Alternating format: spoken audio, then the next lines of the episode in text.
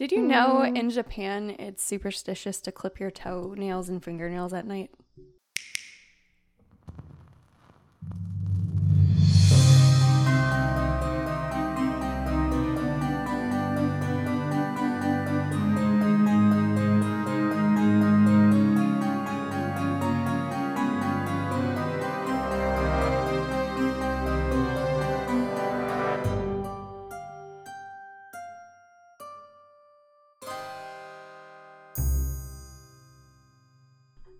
Good morning, good day, and good evening.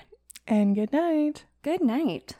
Welcome to the Insomnia Report, episode 45, Whoop whoop. paranormal episode. How did we get here? It's been so long. I know. So many, so many.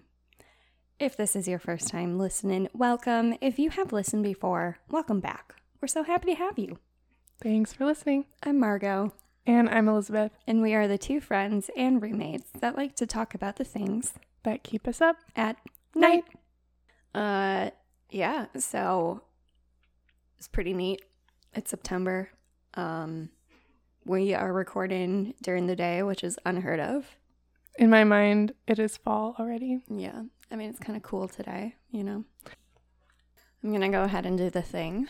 Mm-hmm. Would you like to tell me what's been keeping you up as of late?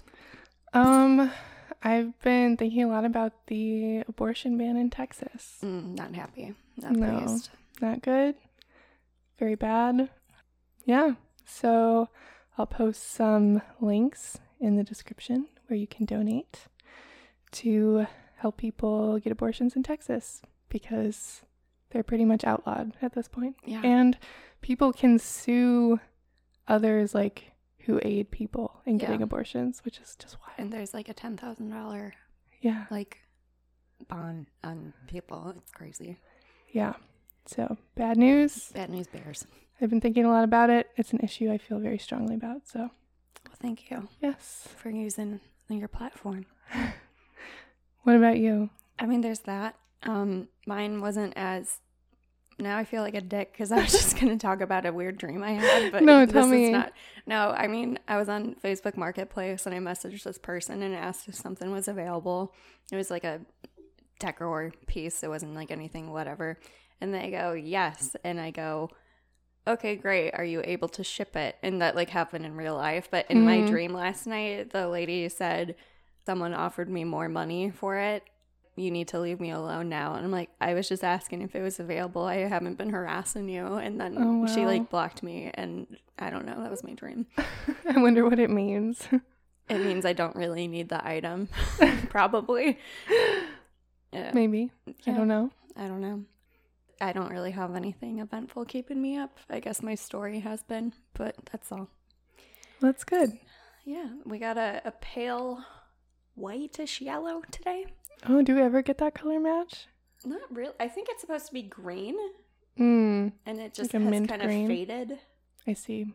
Maybe. We're still on our original bottle of matches, aren't we? No, I've added more. It's Oh, like yes, it's the same bottle, but I've added more matches. A never-ending bottle of matches. Every time I shake it, three more are added. Oh, so okay. that's that's how it. It's magic. Right. That's how it works. Yeah, I'm actually a witch. what a waste of my power. that's all I did. Murray is still going strong. Murray's great. Murray smells good. He's like a big candle. He's a big boy. He's a, bi- a big candle. We have another big candle coming up next too. Yep. It smells like laundry. Yes. So that's And it's exciting. from Jessica, and it has our logo on it. Yeah. So Aw, cute. Little insomnia. We love our candles. Thank you. Thank everyone. you. Yes. All right. You want to tell me a spooky tale? I do. Are you feeling the the fall vibes yet, or are you still in summer mode? Um, I I've lost all concept of time and space. So who's to say? It does feel like a fall day today, but tomorrow it's supposed to be sunny and 80. So Yeah. it'll it'll make a turnaround. I guess not, because I haven't smelled that fall air yet. You know, Mm-hmm. but I don't mind it. I love Yeah. fall. It's my favorite season. Mine too. But yes, I'm always down for fall. Fall vibes. Awesome. Yeah, in my mind, I'm pretty much the same way. I'm in denial that it's still technically summer. But Mm. anyway, we're this story has a little bit of some fall vibes, maybe. Okay, but I'm mad that pumpkin shit's already back. Oh no, I love the pumpkin. No, I hate pumpkin. I hate it. I I'm, I'm sorry. no, it's okay. I just I think it's sacrilegious. It's not October, so Do you like it better in October? I do. Okay. I like it better in October, but I don't like that there's Halloween stuff at Target. I'm like Mm, it's I'm- September. I'm, ready. I'm ready for Halloween. okay. Well, I love fall and Halloween. I'm just not ready. I know. I know. It's okay. So we're gonna travel to England I to a town called St. Osyth in Essex, which is east of London. Um, it's kind of actually in southeastern England, right near the sea. And it is a really, really old town. About 4,500 people live there. They have a monastery from the 12th century called St. Osyth's Priory. There's also a lot of people there who live in mobile homes. It's also known to be the driest place in the UK. wow. So, don't know why, but it is. Their humor, I'm sure. yeah, that that British humor. I don't I don't know. I don't know. I I'm sorry if this sounds ignorant, but I can't imagine like mobile homes outside of the US. Like I feel like that's unheard of. Is that just me? No, I can't picture it either, but also I've never been to England, so Right. Okay. I don't know. I don't know. Okay, so St. Osyth. Where did the name come from? Well, there was a king of England. He was a pagan uh, in the 7th century, So old. and he had a daughter named Osgith, Usgith. um, who was uh, a saint because. Uh, so the king's name was Frithawald, Furtherwald. king of the East Saxons. I want to name a kid in that. Come on, Jimmy, Bobby, the time for supper. uh, yeah, Bring that name back. it's a good, it's a strong I love name it. for the wald. I love it. So he was king of the East Saxons and Osgith or Ozith, I guess. I don't, I guess it can be both. So I'm just going to call her Ozith. She was his daughter. And even though her father was a pagan, she was a Christian. She became the head of a nunnery that her father founded in the town. But then one day, some Danes came in and started pillaging and destroying things, and they broke in and they wanted to assault the nuns No. um, and hurt them. Dane Cook. But but I was what? I said Dane Cook because when you said some Danes came in, I thought, Oh, I was like, sorry. no, that's okay. So they came in and they were like, yeah, about to hurt the nuns, but Ozith was like, stop. No, not my nuns. No. And so she stood up to them, um, and they were, because the Danes, I guess, were pagans, and they Mm. were like, you nuns, like, renounce your belief in Jesus. And Ozith was like, no. and so they beheaded her. Oh. But apparently she walked back with her head in That her hands. what a good flex. And- And be like, haha. and it's a, it was a miracle. And so then she became a saint. She also apparently when she was young drowned in a stream, oh. um, but was revived because the nuns prayed for her for three days. That's a long time. Yeah. That's Saint Ozith. And it said that her ghost walks along the walls of the nunnery. On the walls? No, no, no like along, like Okay. next to the walls, carrying her head Oh, I bet that's horrifying. for one night a year. Oh. It- So- on Christmas? I'm not sure exactly. Or, like, the day of her is. death, Maybe her feast day if she has one. I don't really know. But anyway, now we're gonna fast forward. So that's just a little bit of history about Saint Okay. Osith and why it's called that, and it it has its origins in some spooky stuff. Sure. Okay, question. Yeah. You may not know, but Okay. like after she walked with her head in her Mhm. hands, uh, did she die like shortly after or was she like you can't kill me, bitch, and then they like left or like how did how did it resolve itself? Um, apparently, so when she was beheaded, you know, she like falls to the ground, her head rolls wherever, and then a spring of water comes out of the ground, and so it's like God. And then she gets up and she picks up her head and she walks to the nunnery and she knocks three times on the door Okay. and then she collapses and she is dead. oh. Ew. Yeah. That- okay. The knocking three times, like, it makes me think of the Holy Spirit, Right. Holy Trinity, symbolic. Yeah. Yes. Okay. Okay. Thanks. Yeah, no, that's- a good question. No, I just imagine it being like in a church and then Uh-huh. her like head rolling off and then like her body getting up and be like, sorry, let me just and like holding it up and being like, how dare you? One second, let me just find it. My head. Wait, could you just Okay, that Hold was rude. That was really rude. I just have to say. Uh, yeah. And then she died. Like when they left, she's like, "Okay, guys, I, I that actually hurt. I was just Yeah. putting on a brave face, I'm losing a lot of blood, folks. feeling a little faint." mm. Well, it's unfortunate, but Yeah. she was a strong woman. Very. Now we're going to fast forward to the 1580s Okay, in the same town. And we're going to meet a woman named Ursula Kemp. Ursula. So, you know, life in the 1580s anywhere probably was not very good. Right. In England, it also was not very good. No, People were poor and hungry, and there was disease because they didn't have vaccines. and they probably smelled bad. And oh my God, I can't even imagine. that would be. I can't even imagine. Seventh layer of hell for me. Oh, no, no. And so Ursula Kemp was a healer known as a cunning woman in her town. She was, I, I read that she was either in her late 20s, early 30s, or middle age, but I don't know what they considered middle age. Probably like seventeen at that time. At that time. yeah. So, yeah, she was probably illiterate and probably pretty poor. But she had a reputation for being able to undo curses that people had been placed under. nice. And she was also a village healer. So, you know, she helped people when they were sick and everything like that. So, one day, a woman named Grace Thurlow had a son named Davy, and he was sick. And she asked Ursula to help heal her child. And so Ursula went over to Grace's house and recited a spell over Davy. Um, three times she said, A good child, how thou art loaden. And then he recovered. Oh, nice. So it was great. But then she was like, Hey, like, I helped you. Can you pay me? and Grace was like, No, I ca- I Oh, can't. sorry. I can't do that. So Ursula was like, Okay. No, this is awkward. And then Grace again felt lame. I don't know exactly what that means. I feel like that's a way of of feeling like sick or yeah, yeah. Yeah. She she said she had some kind of lameness in her bones. She became very boring.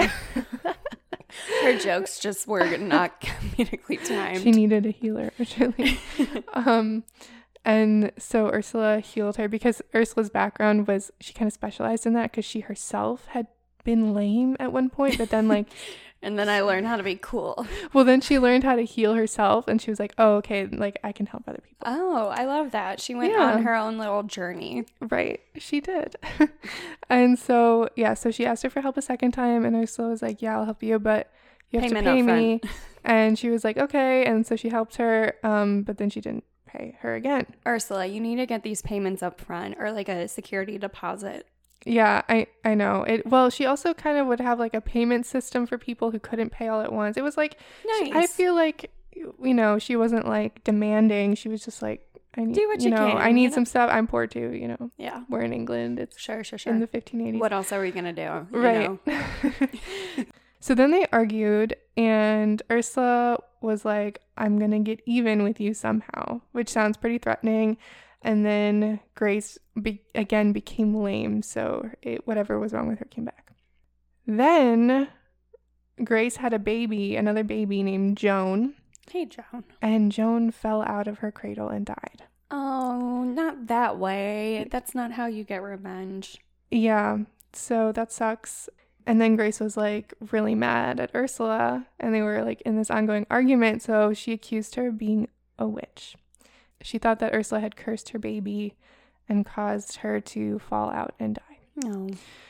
And this wasn't really unusual for the time, as we've discussed before, because sometimes people who were poorer would say they were cursed or something so that people would give them money. Mm. So Grace told the local magistrate, Lord Brian Darcy, that Ursula was a witch. And then he arrested her and put her in a prison known as the Cage. Oh. um, and Darcy was like really upset about witches because he believed that his father had been bewitched to death. Ooh. So he had like a chip on his shoulder For sure. from this. Yeah.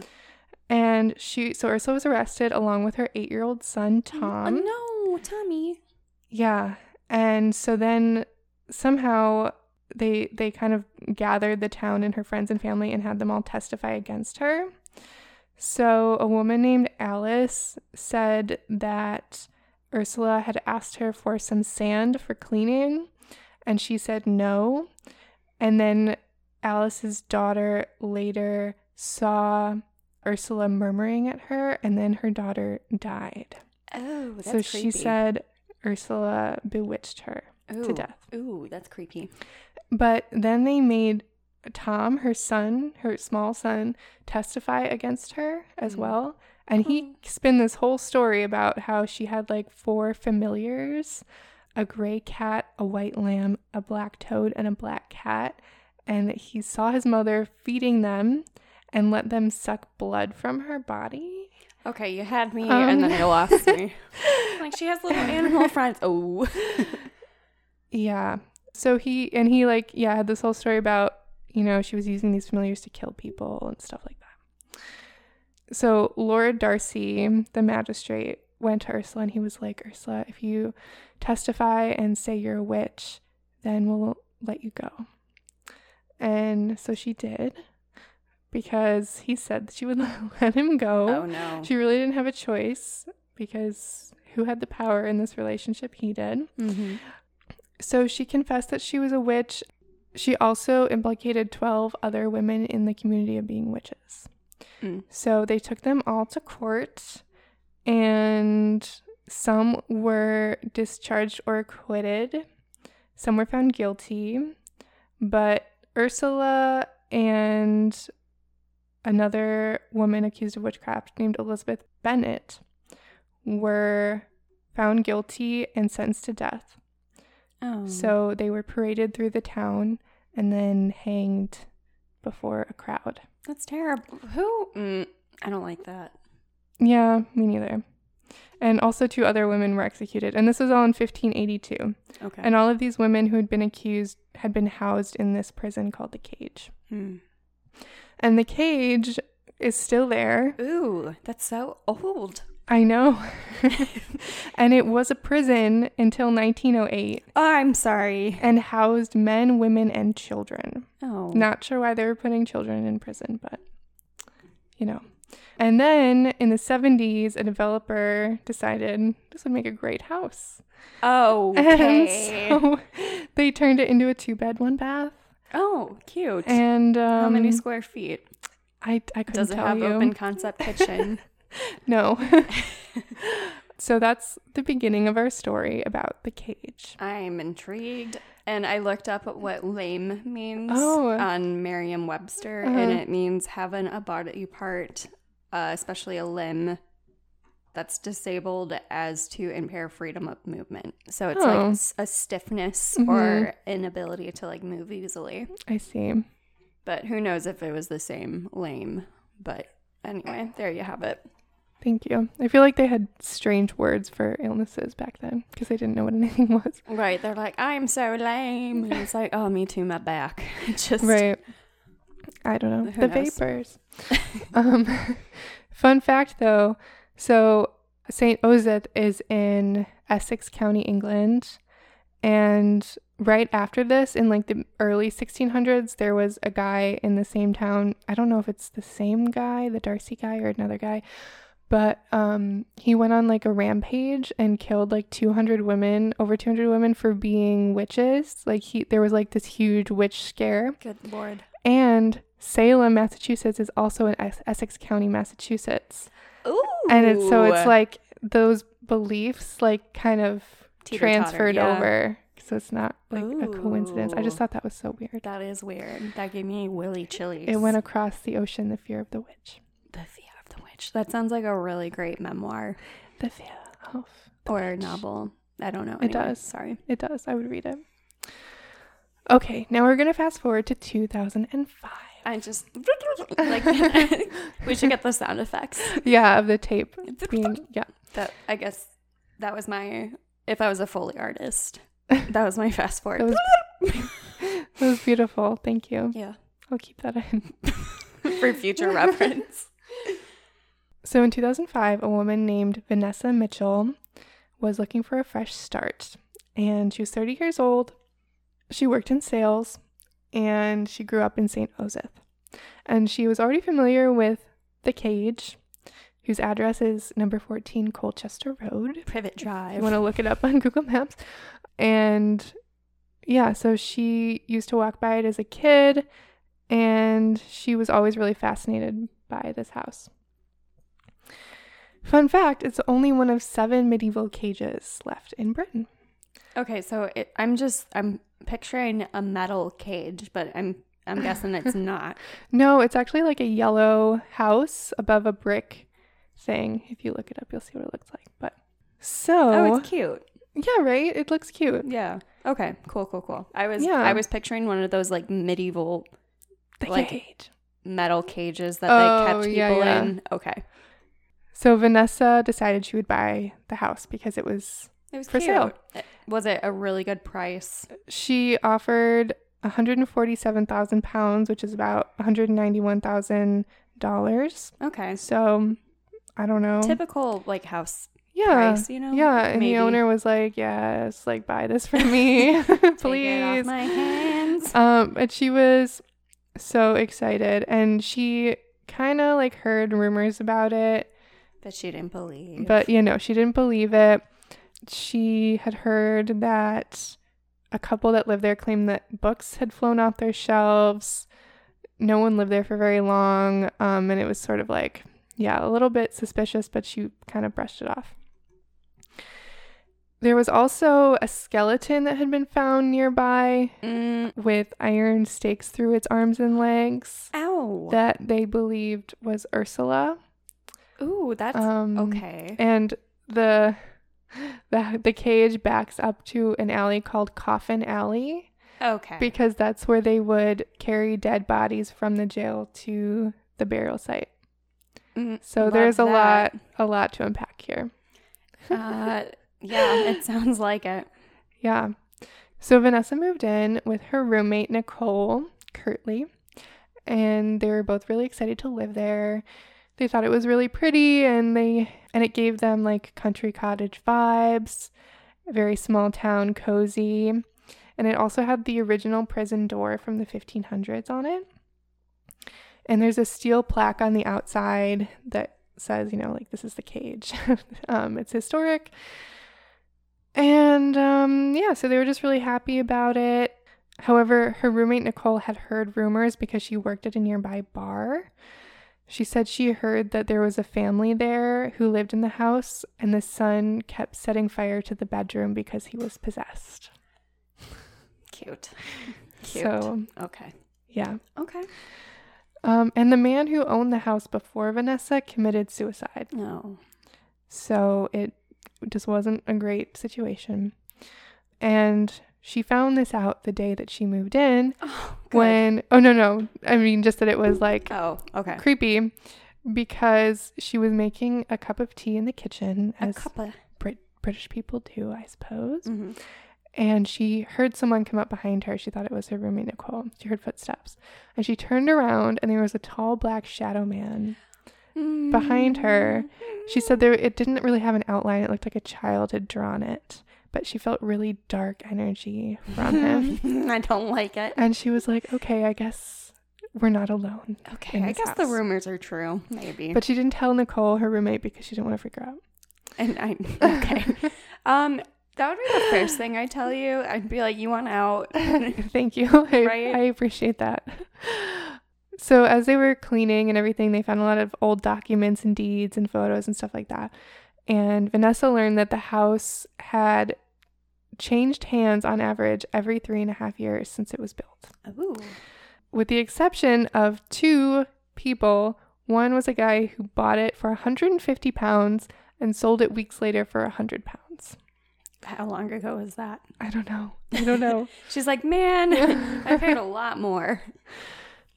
Not long after she moved in, someone knocked on the door, front door of the house. And Vanessa opened the door and she found a boy named Freddie Young. He was 12. Okay. And he was like, Oh my gosh, I'm so sorry to bother you.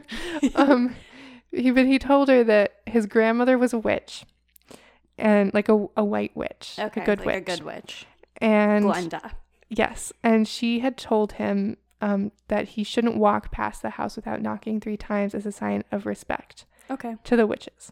So, so it's like, yeah, to keep things, you know, good energy going. Yeah. And he would come back every once in a while and kind of like hang out in the house. So Okay. they kind of became friends. Cute. It was kind of cute. However, the house also had some structural problems. They had a maggot infestation, Ew. which I can't even. No. um, It's one thing to find a maggot, but to have a maggot Oh my god, I can't even. No, Mm. it's disgusting. Maggots are so gross. Well, no, it's not one thing to just have one. I'm sorry, but I was just saying, like the fact that it's an infestation Yeah. is. Mm. Mm-mm, no, no. It was really cold in the house all the time, even when it was warm out. They had, they felt like it was drafty inside, like someone had left a window open even when they hadn't. And they often smelled baking bread, pipe smoke, and some kind of sour smell that didn't smell very good. Mm. Well, I'd like the bread. Like that's a good thing. That can hang I know, out. right? Yeah. But Vanessa and her roommate Nicole were still feeling pretty good. They were, you know, independent, living their lives. Vanessa found a new job and was doing really well. But then things started escalating. The doors would open and close, the latches of the doors would move around, um, the sinks would turn on just by themselves, and the electronics would turn on and off. I think it's so interesting that haunted like haunted house stories always start like pretty normal and then it's Mhm. like when does it decide to just pick up I know, right? as the ghost like taking notes it's like okay at seven she wakes up and hits Yeah. snooze seven times and then i don't know I don't know. I have no idea. It's it's interesting to think about. that was Hmm. just a side note anyway so Um, carry on and they also start to see tiny bright lights floating, through, like in the house. like will o' the wisp yeah, but like in the house. okay Their stuff would disappear and turn up again in strange places. When you walked through the door, Nicole said it felt like you were trying to wade through jelly. So like this really Oh. oppressive energy, I guess. jelly okay And sometimes at night, someone would like rattle her door, like they were trying to get into her bedroom. no no no no Yeah. And Vanessa was upset too because she had to pay for all this electricity that was like turning on and off. She's like, come stop. on Yeah. you're not using the vacuum like stop I know. But then in the autumn, things got even worse. So they decided to have a Halloween party oh no and they both dressed like sexy witches. okay good for Um them and Mm. before the party they heard a really loud crash downstairs. They both thought the other had knocked something over or something, but there was actually nothing down there. But they felt like someone was watching them, like there was a presence. They were offended. They're like, that is not how I dress. Thank you. Right. And then Halloween was kind of a turning point because everything just got so much worse. The energy got worse. The TV would go on and off, and the volume would, you know, kind of flicker, whatever. Fridge magnets would fly straight across the room. Okay. Soda cans would slide uh, like all over the kitchen table. There was a chain in the fireplace. I don't know why, but they think it was original. And It would like swing back and forth. Their doors would swing and slam shut. And at night, Vanessa would hear the disembodied voices of infants. I hate all of it. There's not one I like. Unless like the soda was on the other end of the table. I'm like, could you pass it? Thank you. Thank you. Vanessa felt like a really oppressive darkness in the house at this point. One day she was sitting in the front room and she saw a black mass forming against the white walls. It would like pulsate and change shape. Ew. No. and it was like moving along all the walls, like up and down, and it, it seemed like it was intelligent. And she was like, "Okay, yeah, no, this is like Mm, I can't do this. This is really bad. I can't be alone in here." So her and Nicole were like, "Time to find a priest." And they did meet with the priest, Reverend Martin Flowerdew, Flowerdew. Who- so sweet. I know, who was they described him as trendy. He had like an earring. Okay, Um, look at you, Flowerdew. and he came in and they talked to him. They took him around the house and he blessed the house as one does as a priest.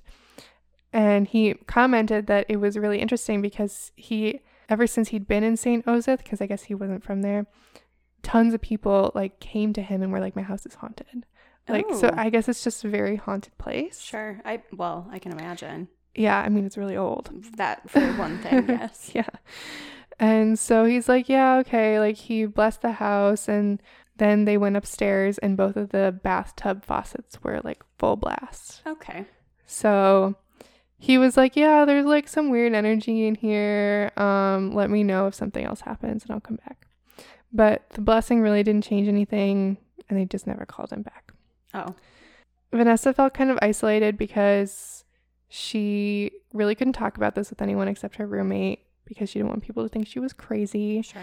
especially at work. She was in a male dominated high stakes job selling RVs or Oh, mobile okay. mobile homes. They Yeah. call them caravans, I guess in England, I don't know. Sure. But she didn't want people to think she was crazy. And so she kept living there. She had a boyfriend for a while who moved in with her, which she liked because then she wasn't alone in her bedroom hmm with the ghosts. And he said he didn't believe in ghosts at all, except for when he had a can of Coke by the bed and it flew off right in front of him and smashed on the wall opposite. Okay. And then they, they broke up at some point, but I don't think that's the reason. Okay. I mean, that would have probably been mine. I don't know. Yeah. Maybe not. I would have just been like, "Hey, babe, can we um, move?" Yeah, can we please? So after that, she was alone again and she started sleepwalking every night at the same time. No. And she would wake up in the hallway where the former owner killed himself. no. And she heard voices in her head telling her to kill herself. I hate that. Trigger warning. I, I hate that. So, not good. However, some of the spirits were comforting instead of evil. Okay. Uh, one day she was sitting on the floor in the living room watching TV and she looked up and she saw a woman very clearly just right there walking towards her.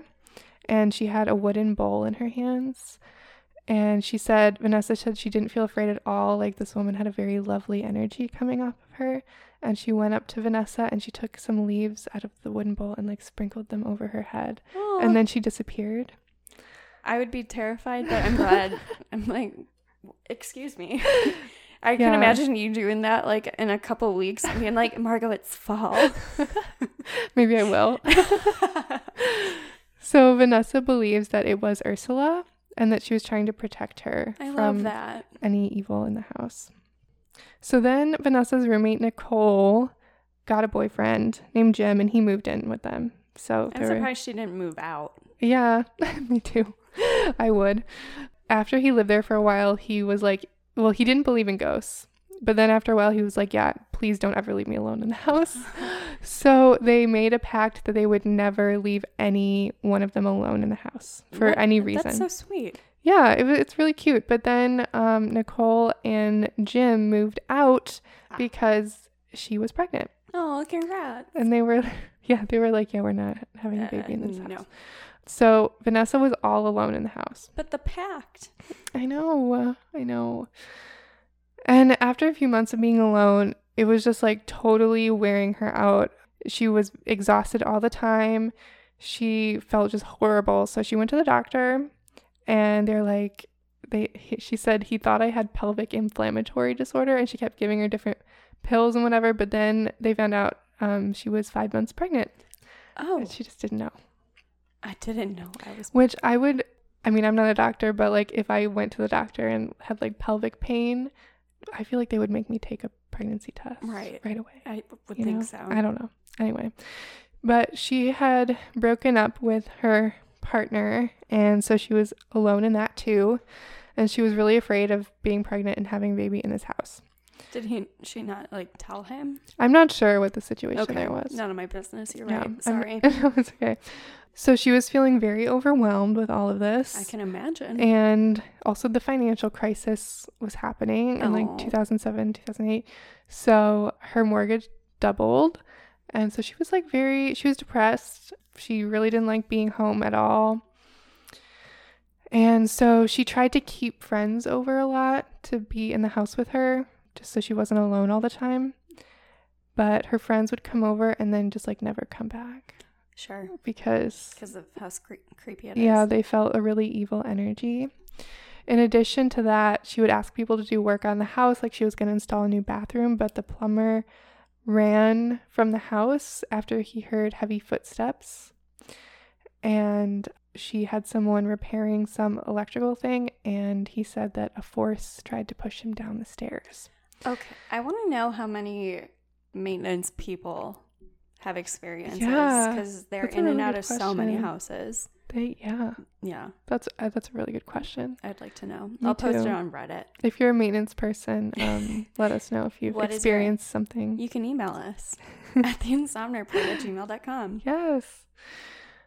One time she invited her friend Kirsty and her husband Neil over for drinks.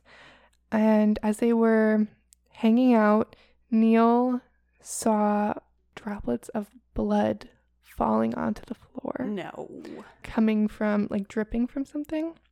No. And Christy, or Kirsty, sorry, was a nurse, so she was like very sure it was blood because she sees blood all the time. but they couldn't explain where it was coming from. They thought maybe like an animal had gotten in or something and was injured, but they found nothing in the house to explain it. I don't like so that. random blood dripping. It's important to note that Vanessa couldn't afford to move at this point. Sure. As most of these go. Yeah. But Freddie, the boy who knocked on her door when she first moved in, would come over a lot because he really Freddie. liked the cage for some reason. And he said one time he came in and he heard someone whisper in his ear, say to him, That shit won't work here. I'm, oh my God. No. No. Elizabeth, I hate it. then Vanessa saw the apparition of this, probably the same man, and he was just like floating from the waist up when she was watching TV and gliding towards her. No. He not had gliding. Black hair and like old fashioned clothes on. And so she thought maybe he was a former jailer at the cage. Oh, makes sense.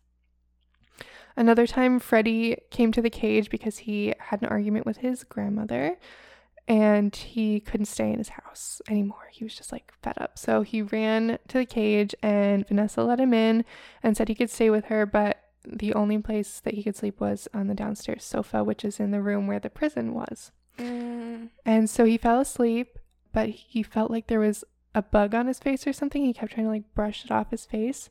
And he opened his eyes and looked, and there was a woman on her knees stroking his hair.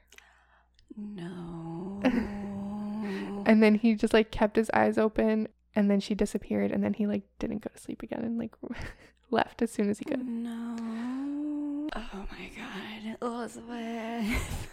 So, for some reason, once she found out she was pregnant, the activity stepped up a lot and things got a lot more hostile. No. Like they really wanted to intimidate her.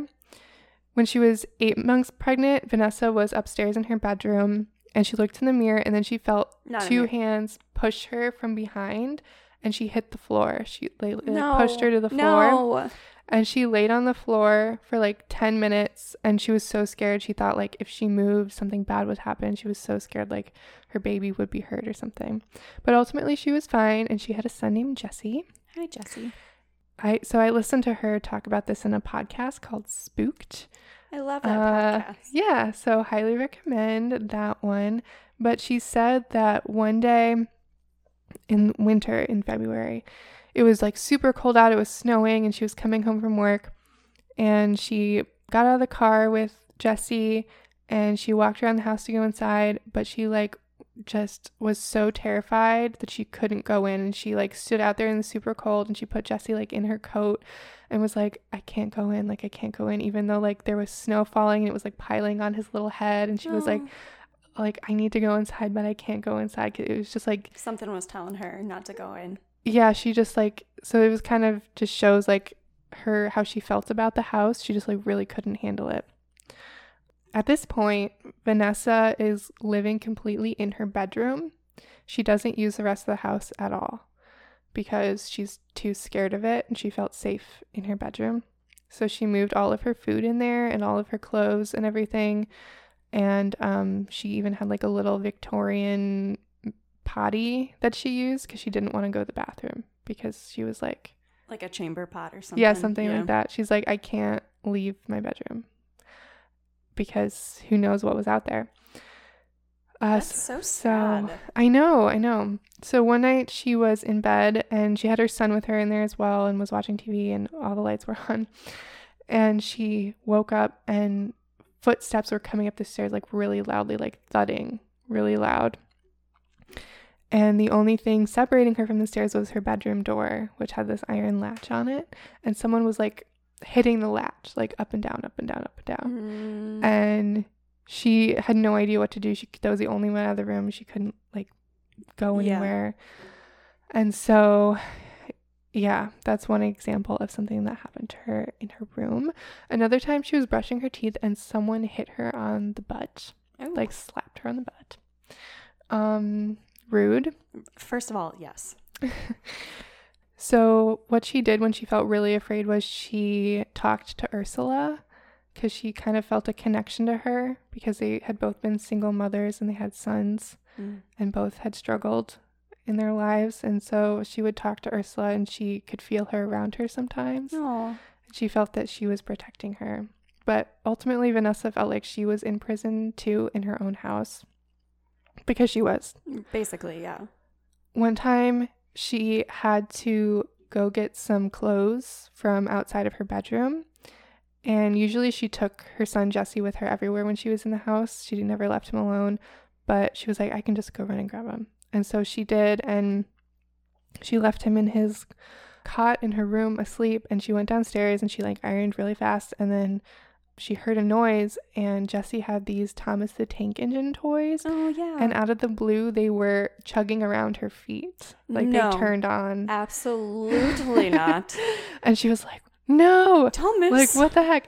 And so then she's like, okay, I have to check on him. So she like goes, opens the door to go upstairs, and she sees a man standing at the top of the stairs. And he looked like a modern man with like modern clothes and everything. And she was like, no. And so Who she like you? ran up the stairs and he disappeared. And she went to check on Jesse and he was fine. He was still asleep. Do you think that was the man that unalived himself, like the previous owner? I, that's what I, that's my thought. okay. Yeah. And so at that point, she was so shook up because she's like, something had gotten between me and my son. And Yeah, like, you don't mess with Mama Bear. yeah, and that's unacceptable. And so she's like, I need to leave, like ASAP. So she called one of her friends who had a spare bedroom and she went and she moved. The day she left, she had a driver pulling up a van outside to collect some of her stuff, and he saw in one of the bedroom windows a woman, a shadowy figure of a woman. No. So she moved out in 2008. She'd been in the house a little over three years. Wow. The cage is often called the most haunted house in England. I can see why. Yeah, and besides the witches, like quote unquote witches, I can also imagine like in the hundreds of years between that and when it ended being a prison in 1908, like probably some other bad stuff happened. Oh, you know, all prisons are haunted. Yeah, So the fact that it's that old and it went until 1908. yeah, Oh yeah, bad So- juju for sure. yeah, definitely. So Vanessa owned the house for years. She kept trying to sell it, and no one would buy it. I can't. I, I don't know Um, why. So she tried to rent it to a friend from the town, and the friend brought in a psychic first to like clear out the house. And as soon as the psychic saw the cage, she like would not go inside. Oof. And so that friend moved out after four months. And then a young couple with a baby lived there for two months. And she tried to get the church to help again, but the priest who helped them last time had moved to another parish. So she really couldn't do anything. So Vanessa got in touch with some paranormal investigators, including John Fraser of the Society for Psychical Research. And he did a bunch of interviews and research on the house, and he compared it ultimately to the house in the Amityville horror. Ooh. I love that one. And one of the reasons was he thought this was such a credible haunting was because Vanessa had so many witnesses who'd like been in the house Yeah, and all of her had something. friends, all the Yeah. boyfriends, roommates. Yeah. Mhm, And they were credible witnesses too. They weren't just like random people Right. off the street. So, different paranormal investigators checked out the house, both amateur and expert. One got burn marks on her legs. They would also get really like emotional and they would cry uncontrollably. So, they also experienced stuff in the house. And then Vanessa started advertising the cage as a haunted holiday house. So people would pay to attend ghost hunts, and that made some people skeptical of her claims because they're like, "Oh, she's just trying to make money off of this kind of thing." Um, and she also wrote a book called "Spirits of the Cage: True Accounts of Living in a Haunted Medieval Prison." It has 3.93 stars on Goodreads. Hmm. I found the real estate listing for the house. It's still, f- or it was for sale until, uh, I think late 2019 Mm. or 2020. And it said that the house has now been cleared of many evil residents, How did she not get to do it? But I'm skeptical of that. right. So, oh, in January 2020, she sold the house to someone for 224,000 pounds, which is around $300,000. And people were very interested in this because, you know, it's a very haunted house. But the new owner is a divorcee who wanted to make a fresh start in St. Osyth, and this woman says that she does not believe in ghosts at all. History repeats itself. I know it's like the ending of a scary movie where it just like starts over. So I hope she's doing well. I do not know anything else about that in terms of the woman who's living there now. And one last thing I forgot to mention is that the skeleton that I mentioned earlier that I thought was Ursula with like the stakes through their arms and legs turns out they would like charge people admission to look at it and the people who own the skeleton actually added those stakes for like Mm. so and they they think the skeleton is actually a man so Oh. that's that's probably not real Okay. um and i just wanted to show you the real estate listing for it because i think it's pretty cool okay I'm excited to see what it looks like on the inside. Okay, very cute. It, oh, I love that they took the pictures in the fall. It just makes everything come full circle. yeah and they staged it as well so it looks very like witchy and creepy I love good staging too. Oh, there's a broom. How cute. You know, I love it. I would live there. But- I mean, not knowing this, but it's really cute. it's really cute the kitchen's cute Yeah. Like- Oh, that fireplace. those are original That's so cute. I love it. i know I mean, terrifying. Absolutely horrifying. But they did a good job with the staging and stuff. mm-hmm Oof, spooky. yeah so that's the story of the cage in st osyth Thank you. That was really good. I had no idea. you're welcome All right. all right let's hear something else I'm also going international today. So, as we say goodbye to August and welcome September, you want to know something weird? what We recorded our first episode in September.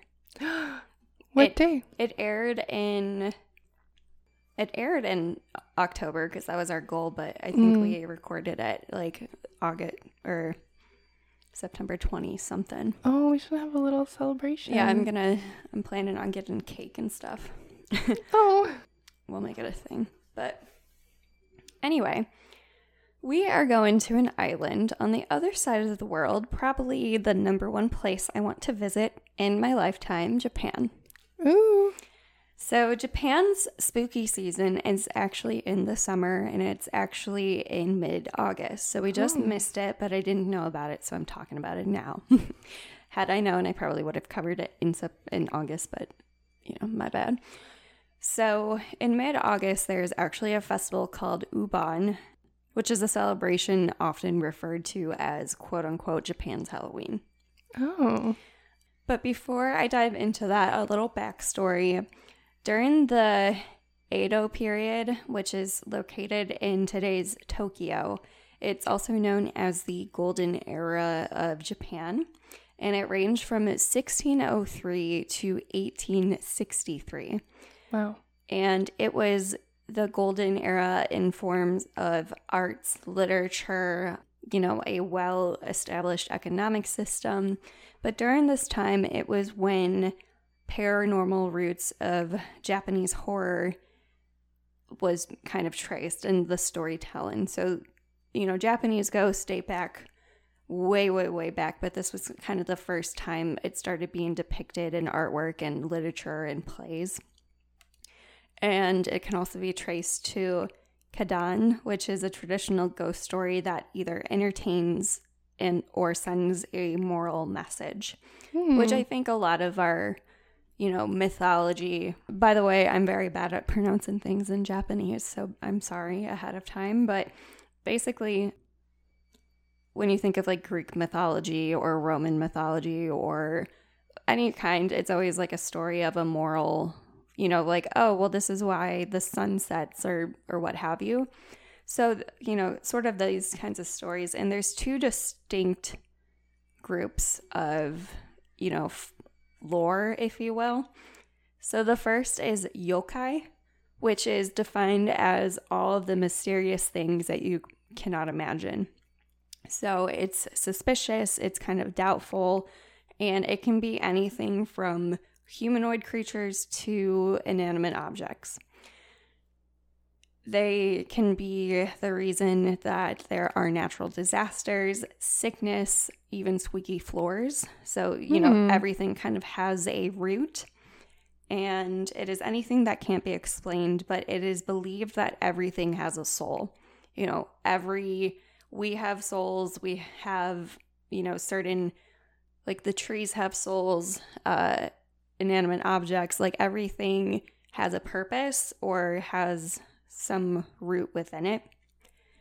From what I understand, there are many kind of yokai, but there is no official count. You know, like how in Greek mythology, there's you know, you know, there's 20 gods, or there's not a set amount of yokai, Mm. but there are some popular yokai.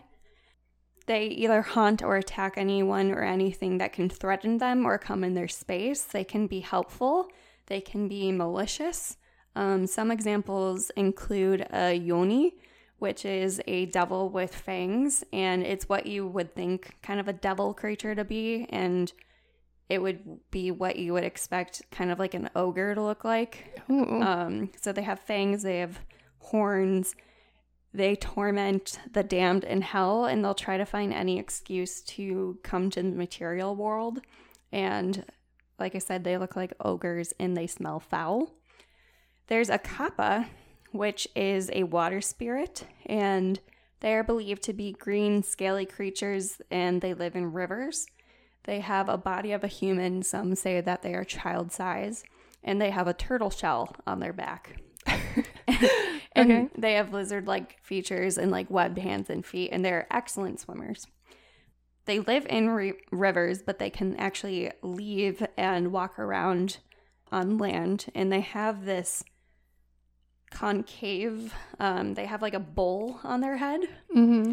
uh, or like in their skull, and it always has to be filled with water because that's what enables them to still have their power when they're walking on land. Oh, clever. Yes, and it's believed that kappa are mysterious and dangerous. They are known to prank or even drown people.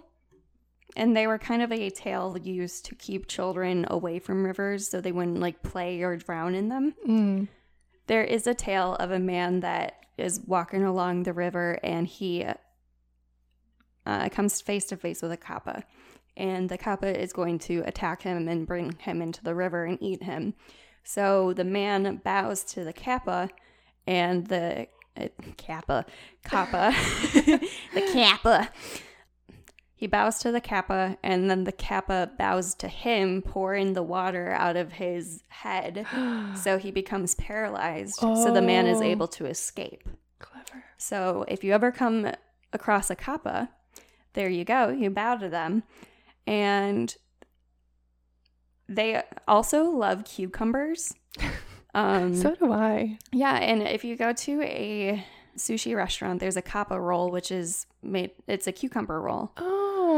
Um, okay. So if you were to, um, you know, throw a cucumber into the river, like if you are on a picnic with your family, often they'll throw a cucumber in the river or the the bank, and it's said to like appease them so they won't do harm. Parents will sometimes write their children's names on cucumbers and and throw them into the river to protect them. And to this day, there are actually rivers that still have signs to warn people of kappa, oh my god! like gosh. even nowadays.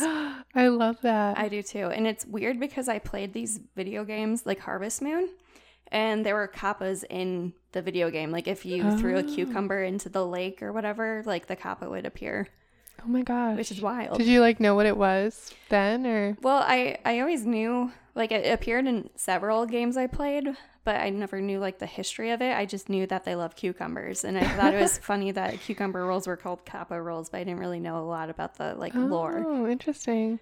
Another yokai is called the Zashiki Warashi, and you've probably found yourself in this situation where you've lost something like your keys, your phone, your glasses, or something you know, like I just put it down, like I thought I knew where it was and it goes missing. Mm-hmm. Well, it's because of the Zakeshi Warashashi.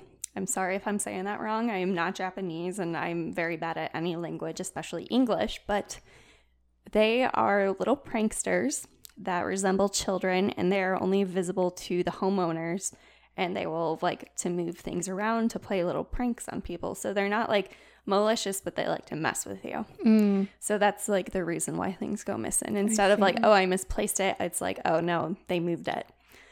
There's a Tsukumogami, which is an inanimate object that on its 100th birthday comes alive and it typically has one eye, a mouth with a very long tongue, and it can move around because it gets legs. It can be regular items such as umbrellas, sandals, a futon, or kitchen utensils. I mean, I've seen pictures of this before and I had no idea. I thought it was from like an anime or whatever, so maybe you know what it is or I've seen something like it before. But that's like the umbrella version. It reminds me of like the leg lamp from a kind Christmas of. story. Yeah. yeah, so But the no, leg I- lamp is a I is a haven't yokai. seen this before. Yeah. So Oh my gosh. Which is wild. So when it turns 100, it comes to life if it's able to like last that long, you know. Wow. There's a Rokuro Kubi, Kubai, which is a stretchy neck lady. And, and it looks like a regular human during the day, but at night their become their necks become very, very long, or they even pop off and float around and like follow the the body. And there are many artworks of like people like ladies with their like kimonos and everything and their necks like go all the way around and then their heads are Oh, is it only women? it can be men or women. A lot of the times it's depicted as women. Okay. There is a Nurikabe, which is a literal wall that will block your path at night. So you'll just be walking and then this wall will come and be like, no, you, you can't. So, you know, that's kind of a reason. Oh, well, I was going to be on time, but then I came across, Oh, yes. You know. very useful. uh huh. There's a Ittan Momen, which is cotton that will attack you at dust. Okay. I don't know more than that. And then there's also a Yuki Onana, which is a beautiful woman with dark hair. And legend has it that she got caught in a blizzard and died. So she will um, kind of act as a siren and lure people out into the snowstorm. Oh. So those are different kind of yokais. Like I said, they're more strange and mysterious. They're legends or something that it has some sort of symbolism and tale. Whereas the second group is a yurei, which was an actual person, and that's kind of a traditional ghost. Oh, okay. So, to better understand the connection of Japan and its ghosts, it's also important to know about Japan's relationship with the departed. So, there are two main belief systems, which are Buddhism and Shinto. So, Buddhism is, you know, the belief of death and rebirth, where life is sort of an illusion. And there's Shinto, which is something that is sort of a, a religion, which is foundational components of ancestor worship. So they pray to answers or nature, nature spirits. They connect to present and past, as well as they believe everything has a spirit. So they don't necessarily align with good or bad. There's a little bit both here and there. They also say that funerals are more Buddhist in nature, whereas weddings are a little bit more Shinto. Hmm. They are pretty flexible, and there's like a hybrid of like life beyond the understanding. So everything kind of has a reason, everything has a soul. Like we need to respect everything and like understand like I see what you are and like what your mm-hmm. soul is. And it's also life and death doesn't have like an explanation of reality. So religious traditions found in Buddhism is about the dead and afterlife, which shapes views on, you know, the living and the dead, reincarnation, salvation, and punishment, according to Fumiko Zhu, an assistant professor of Asian studies at Mississippi State University. According to Shinto tradition, everyone has a god within us, sort of how in Western cultures we believe everyone has a soul. Mm. So when one dies, the god is then freed from our bodies. And when the god is to reach the afterlife, it isn't necessarily a simple task of just crossing over. So they need help from their loved ones that are still living. And the living relatives will watch over the dead to help their journey to the afterlife by doing certain rituals.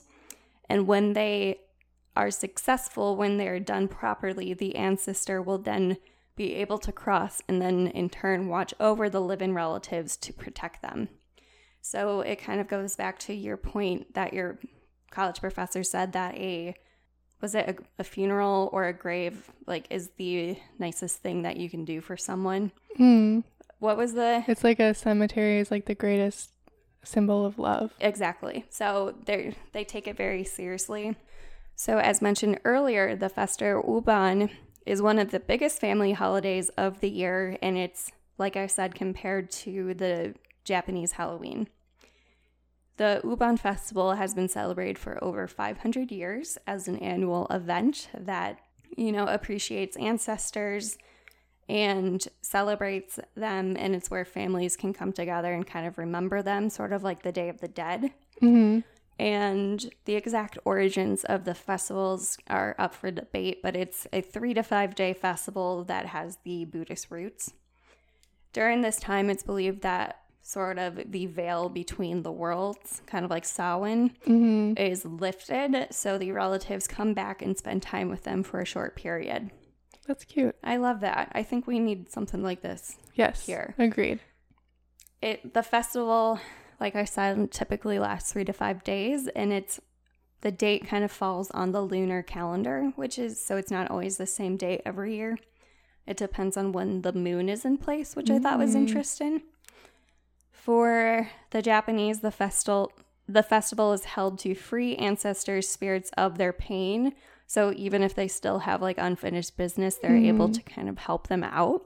It's also a time for relatives to return to the uh, homes and visit and clean the graves of their ancestors. Oh. So I think it's really special. yeah. Um, so going back to a yurei, a yurei is a soul of the departed that still has regrets or unfinished business in the real world. So yu means in prison, and ore means a spirit. So it literally means an imprisoned spirit. So it can be you know, someone that is just has unfinished business, or it can be someone that is vengeful But regardless, a yurei was someone that was once a person, which is a yokai is more of a mysterious, I see. you know, lore hmm or humanoid type thing. Yeah. If someone has an unnatural death, if they have unfinished or unresolved issues, or they don't have a proper ceremony and their family was unable to help them get a help them pass over, then they can be stuck and become a yurei. Oh no. So, a yurei is one that doesn't cross because of a very strong emotion or they cannot rest until their problems are resolved. They are kept from a peaceful afterlife. It can be from regret, unfinished business, such as, you know, I didn't tell someone I love them or I have a message, or it can even be I read an article from Washington Post. It could be like you forgot to feed your cat. and I'm like, dang, that's a that's a very specific reason to Okay. um I'm sure someone else will feed the cat. right revenge sorrow what have you but it could be you know they didn't even know that they died Oh, um so okay. they're like oh I, I forgot to do something. They're taken very seriously though because kind of in western culture if you hear of the ghost you're kind of like oh whatever. But here it's like in in japan or eastern civilization they really think they need to help ancestors or people that are troubled because they believe that if they become vengeful they can cause disasters. Oh, while um, yokai kind of range, there is a similarity across yurei, which is they appear the same way that they died.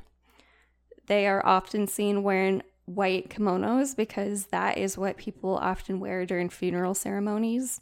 Because in you know America or Western civilization, you wear black in funerals, whereas over there they wear white Hmm. during funerals and they wear red during weddings.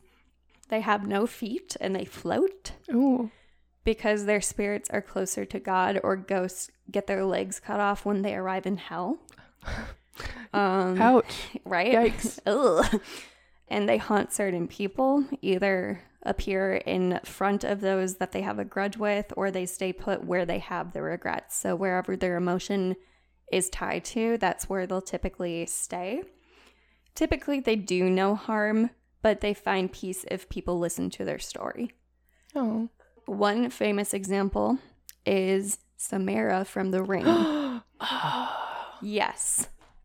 She is a perfect depiction because she wears white. She has this thing keep keeping to reoccur and she's able to get resolved because someone figures out what she her unfinished business is. So that's an, a perfect example. Wow. There are three types of yurei. There's a o bakai, which is a figure or shape that deviates significantly from their normal state. Don't know what that means. Uh, Like an orb or something? yeah. Which is also said that they will have like blue lights following them. So, like a will o wisp or like blue flames. Ooh. So, it's often seen that ghosts have blue flames around them, which is also something that happens in a lot of video games, Oh. which I think is That's interesting. so interesting. A mananakoi, which is a grudge or a spirit that causes someone to suffer and die. So a ghost that causes like an illness or kind of like a oh. curse. There's also uh, a onryo, which is a vengeful spirit, and that is like the most fierce version of a yurei, and they will attack or kill anyone that gets in their way. Oh my god. So, like I said, both Yurei and Yokai was kind of thought of throughout the years, but the stories of them really took off in the Edo period. And that's when, like, kind of these horror stories became popular. There are kind of three famous stories of some Yurei, which I will now share to you. So there's one uh, famous one that is the story of Okiku. She was a beautiful woman that worked for a samurai. He kept advancing on her, but she kept rejecting him. Classic story. So he came up with a way to get her to fall in love. I, I roll. I roll. So he accused her of losing one of the family's treasured plates. They had these plates that were passed down during, you know, centuries that they were these beautiful, ornate plates and they always displayed them. And they had 10 of them. And he said, There's only nine. You misplaced the last one.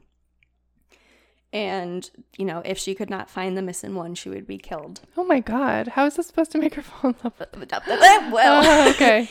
So she couldn't believe this. She was very careful. She was very diligent. She respected like this family entirely and she could not believe it. But regardless of how much time she spent searching, she could only find nine of the 10 plates.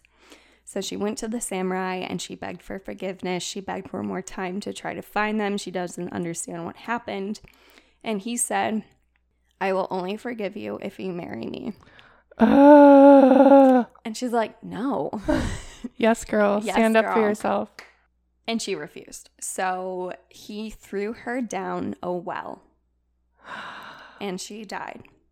So after that, she would return to torment him every night. Karma. Exactly. So she would count to nine. And when she got to 10, she let out a terrifying shriek. Oh my God. And this made him go insane. Like he couldn't deal with this. And it was some to believe that she would count to nine and then realize the 10th plate was still missing. And then she would shriek and, and just be a terrifying sight to see. So she was actually able to be laid to rest by a neighbor yelling 10 when she got to nine. Oh wow. So then she thought, "Oh my god, like someone found it. Like Uh-huh. I'm I'm fine." So then she was able to oh, be put to rest. girl. I know. But each night she actually still comes. There is actually a well in Himeji Castle, which is known as Okiku's well, and it was it's said to be the well that she was thrown down and they say that her ghost still emerges at night and she'll still count and wail and you can even visit it which is a very popular tourist site. Oh, let's go. yeah. There's another tale of a woman named Oiwa Oiwa was a woman who was a devoted wife to her husband Iemon he plotted to poison her so he could marry another woman, which whose name was Oh. Oume. So the poison left her face horribly disfigured, but he ended up leaving. And then she realized how her face looked afterwards. It was her skin was burning, one of her eyes started coming out, and her hair was falling out. So she returned with vengeance and then eventually tricked Iemon to kill Oume and the father in law. Whoa.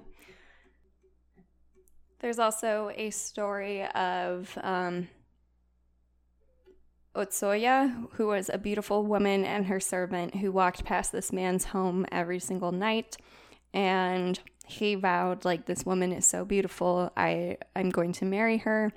And they would hang out, but the woman would always leave at dawn.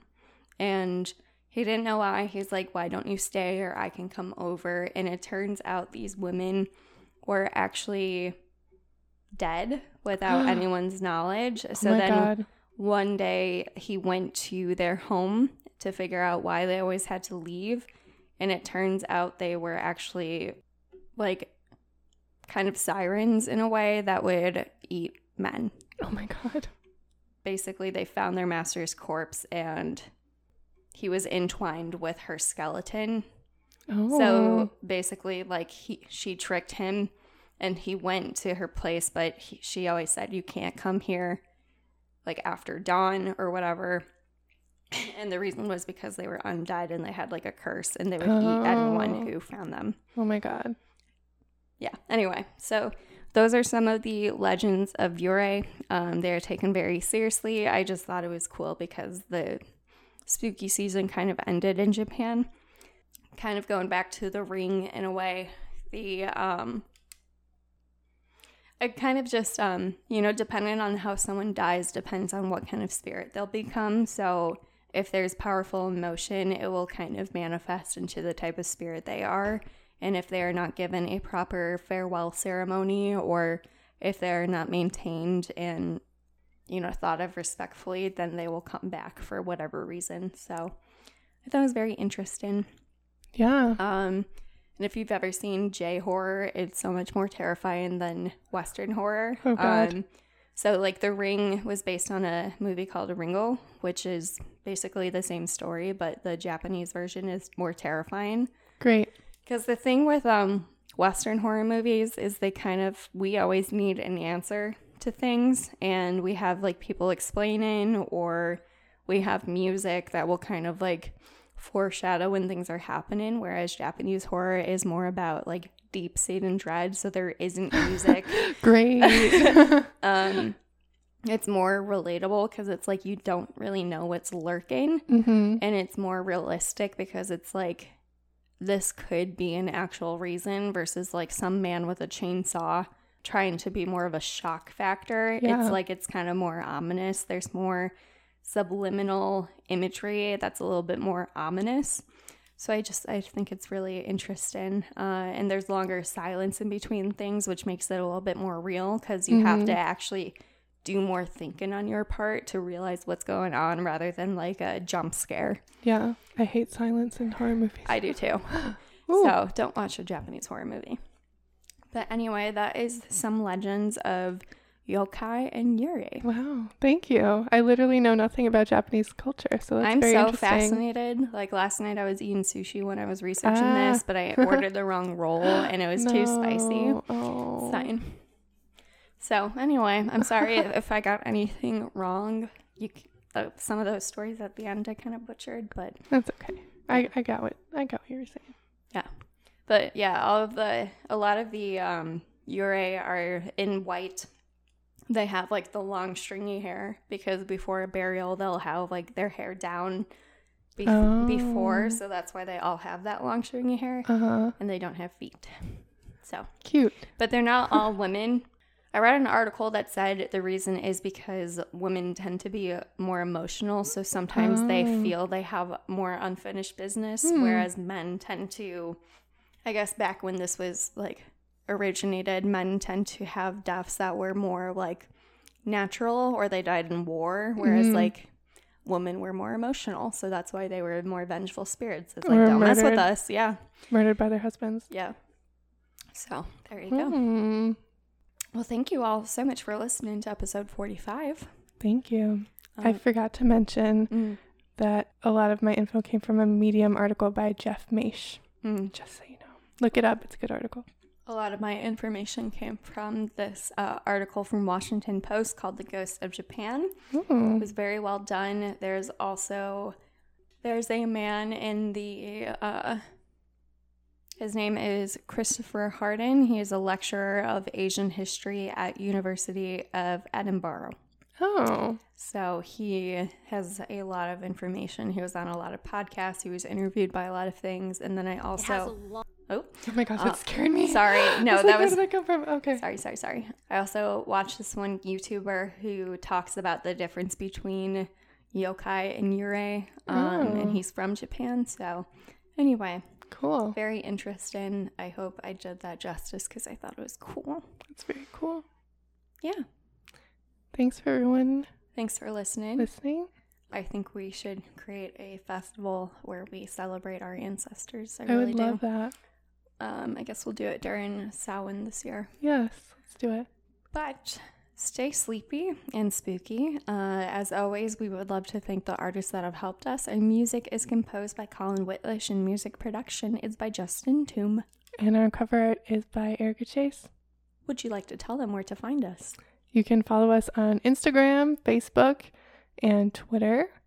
And you can send us an email at the insomnia report at gmail.com. Please email us with suggestions for future stories or your own listener report because we would love to do a listener episode.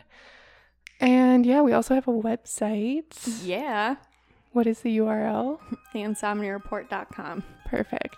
simple. there it is. Simple. Check it out. Yep, it's uh, created by us, so you get what you Mostly by Margot. Well, you helped. You helped. Tune in next time for another classroom report. And as always, stay safe out there, be kind, If you come across a yurei, try to help them figure out what to do. Feed their cat, maybe. Yeah, Um, definitely. And uh, you know, be be nice to people. I don't know. Just Enjoy the end of the summer if you live in the northern hemisphere. yes, enjoy. All right. Good night. Good night.